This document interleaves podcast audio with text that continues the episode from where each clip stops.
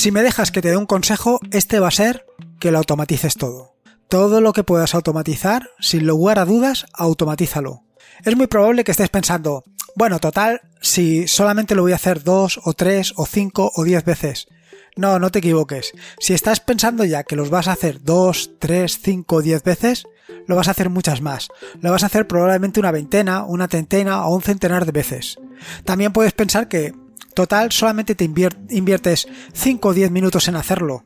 Ya, si solamente inviertes 5 o 10 minutos en hacerlo, pero 5 o 10 minutos por las 20 veces que lo vas a hacer, ya estás hablando de 200 minutos. Es que 200 minutos son algo más de 3 horas. ¿Y de verdad que vas a perder o vas a gastar tres horas en automatizar un proceso?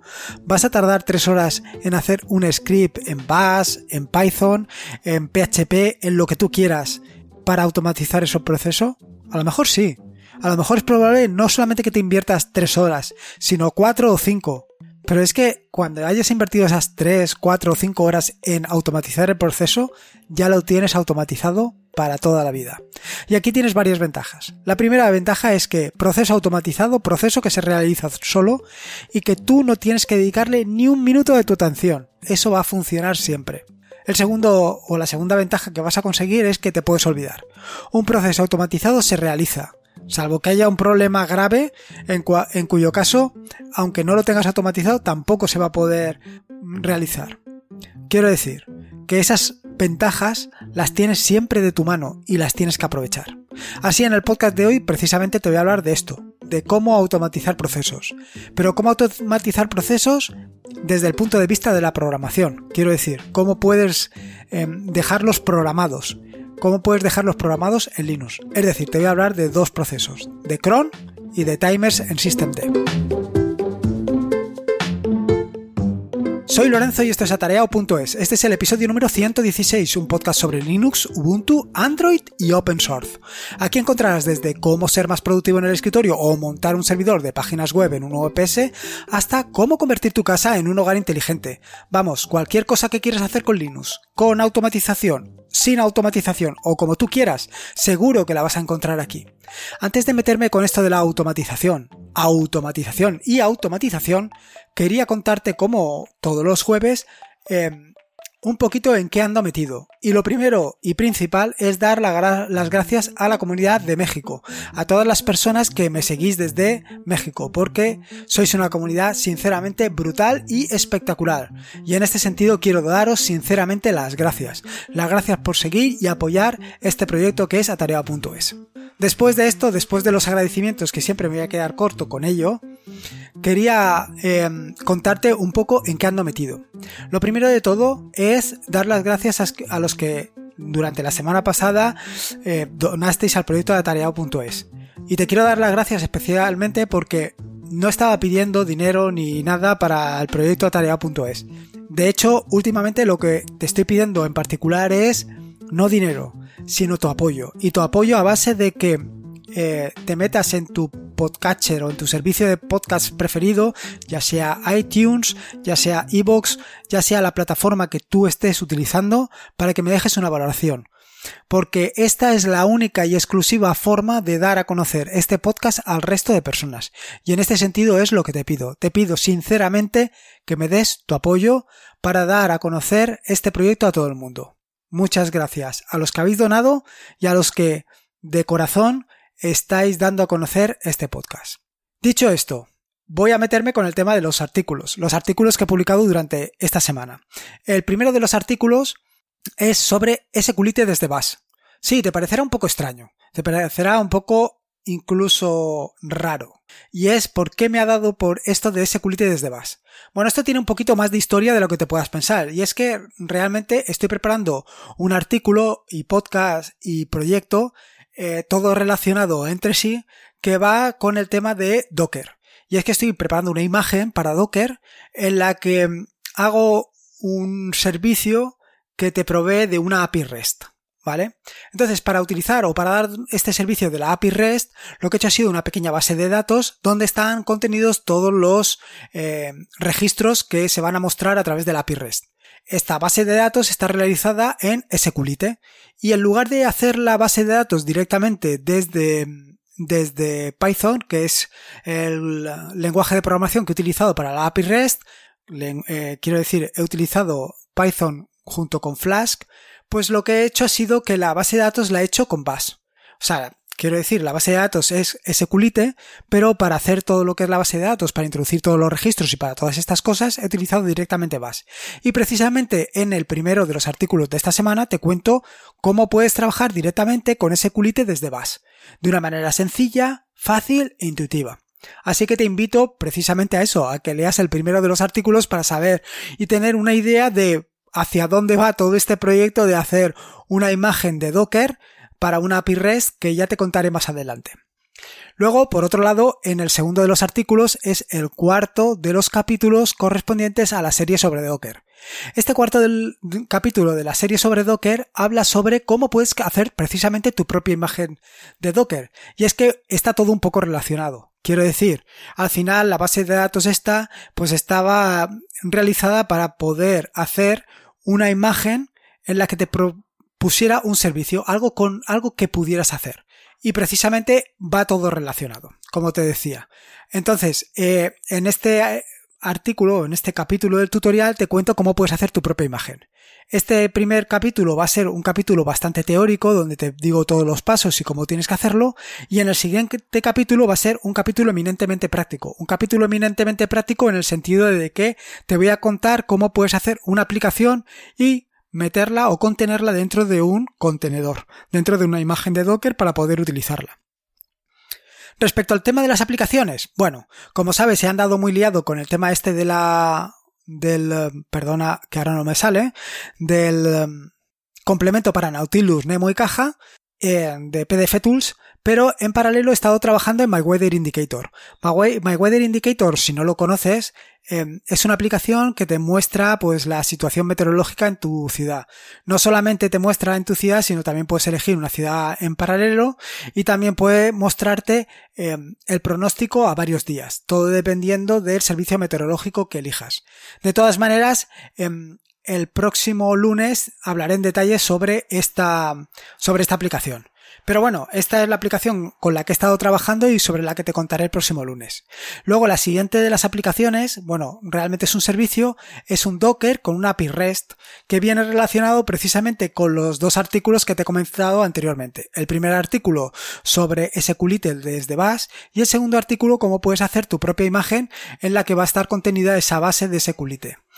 Todo está muy relacionado y va a tener su gracia. Claro, aquí es precisamente donde tiene todo el sentido. Esto de Docker con una API REST que seguro que te va a encantar, por lo menos porque es bastante graciosa y simpática y además le hago un guiño a Daniel Primo, que desde aquí le doy un saludo, por supuesto. Eh, bueno, pues eh, va todo un poco relacionado. Bueno, una vez te he contado todas estas historias en las que ando metido, voy al turrón. Voy al turrón precisamente de este nuevo episodio del, podcast de Atarea.es. Y en este nuevo episodio del podcast te quiero hablar precisamente sobre cómo puedes automatizar tus procesos. Pero cómo puedes automatizar tus procesos no desde el punto de vista de la, del desarrollo de aplicaciones ni de otro tipo de herramientas, sino fácil, desde el punto de vista de la programación. ¿Cómo puedes programar esos procesos que quieres que se realizan? ¿Cómo puedes programar que eh, cada pongamos cada hora se emita un tweet o cada día se haga una copia de seguridad de tu base de datos o una copia de seguridad de tus archivos preferidos, lo que tú quieras. Y en este sentido te voy a hablar de dos servicios o dos opciones que tienes disponibles. La primera es Chrome y la segunda son los timers de Systemd. Tanto de unos como de otros em, he hablado o he escrito más bien eh, artículos en el eh, en atareado.es. En respecto a tarea, perdona, respecto a um, cron, escribe, escribí, madre mía, no me sale ni una palabra, muchacho. Un artículo titulado Programación de tareas con cron en Ubuntu, Linux Mini derivados, que precisamente te hablaba sobre esta herramienta, sobre cron. Y es que cron hasta hasta hace muy, poco, era la herramienta principal con la que podías programar tus tareas y de hecho actualmente es una de las herramientas más utilizadas. ¿Qué ventajas tiene cron? Bueno, antes que nada, y antes de meterme un poco a contarte qué es Chrome y cómo lo, puedes utilizar, indicarte que tanto Chrome como Systemd los, perdón, los timers de SystemD los vas a tener que utilizar desde el terminal, con lo cual tienes que tener unos pequeños conocimientos acerca de esta herramienta. Para esto te recomiendo los dos tutoriales que he publicado hasta el momento. El primero de los tutoriales que te hablo o te cuento cómo puedes trabajar con el terminal y el segundo de los tutoriales en el que te cuento cómo puedes hacer scripts en Bash.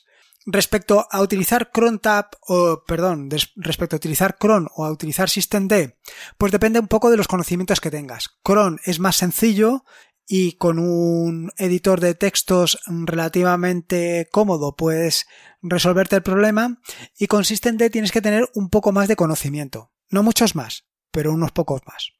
Respecto a Cron, eh, aquí tienes dos opciones para editar, em, para empezar a trabajar con Cron.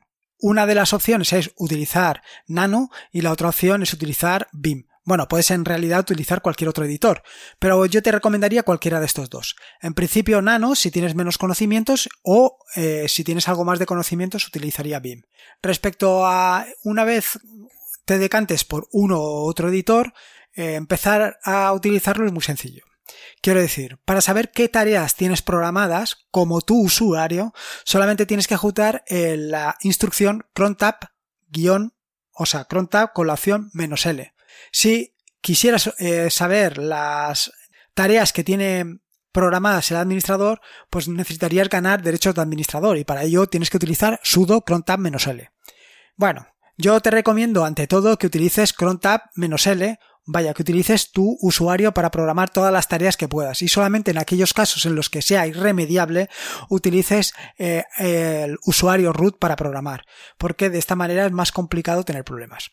Bueno, dicho esto, lo siguiente sería empezar a editar o crear tus propias tareas. Para crear tus propias tareas tienes que utilizar crontab-e. Entonces crontab-e te da em, una opción que es bastante sencilla en la que te dice eh, el cuándo quieres que se ejecute, no solamente cuándo, sino también cada cuánto quieres que se ejecute una tarea. ¿Cómo le tienes que indicar la tarea? La tarea se la tienes que indicar con un script o con una línea de comando, con una instrucción. Como puede ser, pues, no lo sé, para hacer un backup, ¿no? Eh, backup, hacer backup.sh, ¿no? Esa sería el comando, la instrucción que queremos ejecutar. Y luego le tenemos que indicar, evidentemente, cuándo la quieres ejecutar. Entonces, eh, la forma de indicarle a cron cómo la tienes que ejecutar simplemente es decirle minuto, hora, día, mes y día de la semana en la que quieres que se ejecute. Si dices, eh, si utilizas el comodín, si utilizas asterisco, es decir, asterisco para el minuto, asterisco para la hora, asterisco para el día del mes, asterisco para el mes y asterisco para el día de la semana, se ejecutará cada minuto. Es decir, tu script de copia de seguridad, tu backup.sh se ejecutará cada minuto. Si quisieras que se ejecutara cada hora, eh, por ejemplo, eh, solamente tienes que indicarle el minuto en el que quieres que se ejecute. Por ejemplo, 0 asterisco asterisco asterisco asterisco equivale a que la hora se ejecute eh, pues cada, cada hora en el minuto 0 de cada hora. Esto equivale también a una definición que hay preestablecida que es hourly. Exactamente también hay eh, definiciones preestablecidas para otras horas, como puede ser daily, weekly, monthly o yearly. Y además hay otra especial que es reboot, y es decir, que cada vez que se realiza un arranque de tu eh, sistema operativo, se ejecuta la instrucción. También tienes otras opciones, como por ejemplo decirle que se ejecute eh, cada horas determinadas, ¿no? Por ejemplo, que se ejecute a las 6 de la mañana, a las 12 del mediodía o a las 6 de la tarde. Quiero decir, a las 6, a las 12 y a las 6 de la tarde. Esto sería 0 para eh, los minutos, 6,12,18 para las horas y asterisco y asterisco para el resto y así sucesivamente. Te recomiendo en este sentido que le pegues un vistazo al artículo que te he comentado anteriormente para que veas todas las posibilidades que te ofrece Cron en este sentido. Como verás, tienes muchas posibilidades. Pero sobre todo lo que te recomiendo es que lo pruebes, que lo pruebes y empieces a automatizar cualquier cosa, lo que, lo que se te ocurra, desde hacer un ls-la eh, y de volcarlo en un archivo para luego ver cada hora o cada lo que hay, o cualquier otra cosa. Y así empieces a probar y empieces a descubrir todas las posibilidades que te ofrece esto. Luego, como te he dicho, también tienes otra opción, que es utilizar SystemD. Los timers de SystemD. ¿Qué inconveniente tiene de los timers de SystemD? Que son ligeramente más complicados que Chrome. En este sentido, pues eh, tienes que crear dos archivos. Un primer archivo que va a ser el timer y un segundo archivo que va a ser el servicio, el servicio que va a ejecutar ese timer. El primer eh, archivo, que es el timer, antes que nada y antes de que me despiste, eh, tanto el servicio como el timer los puedes crear igual que pasaba con, con Chrome, perdón, los puedes crear con derechos de usuario o con derechos de administrador. Igual que te he dicho anteriormente, lo mejor es que los crees con derechos de usuario, porque así mm, la responsabilidad o los problemas se quedan circunscritos a tu usuario. Si los creas con derechos de administrador, pues evidentemente vas a tener la posibilidad de que ejecutes algo que no debes. Respecto al tema del servicio o del timer, primero del timer que tienes que crear, pues un poquito viene más o menos igual que cron. Eh, se trata primero de definir una descripción, un timer que es cuándo o a qué horas quieres que se ejecuten y luego eh, qué es las dependencias que necesita. Y luego, por otro lado, tienes que definir el servicio que va a ejecutar. La gracia va a estar en que tanto el nombre del servicio como el nombre del timer tienen el mismo nombre. Quiero decir que si el, em, lo que quieres programar se llama backup, por ejemplo, el timer se llamará backup.timer y el servicio será backup.servicio.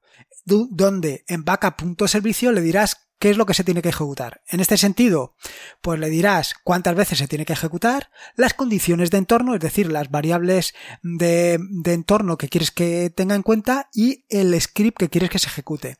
Y por otro lado, en el otro archivo, en el timer, le tienes que indicar, pues efectivamente, cada cuánto quieres que se ejecute. Es decir, si quieres que se ejecute, pues igual que antes, cada minuto, cada hora, cada día o qué opciones tienes.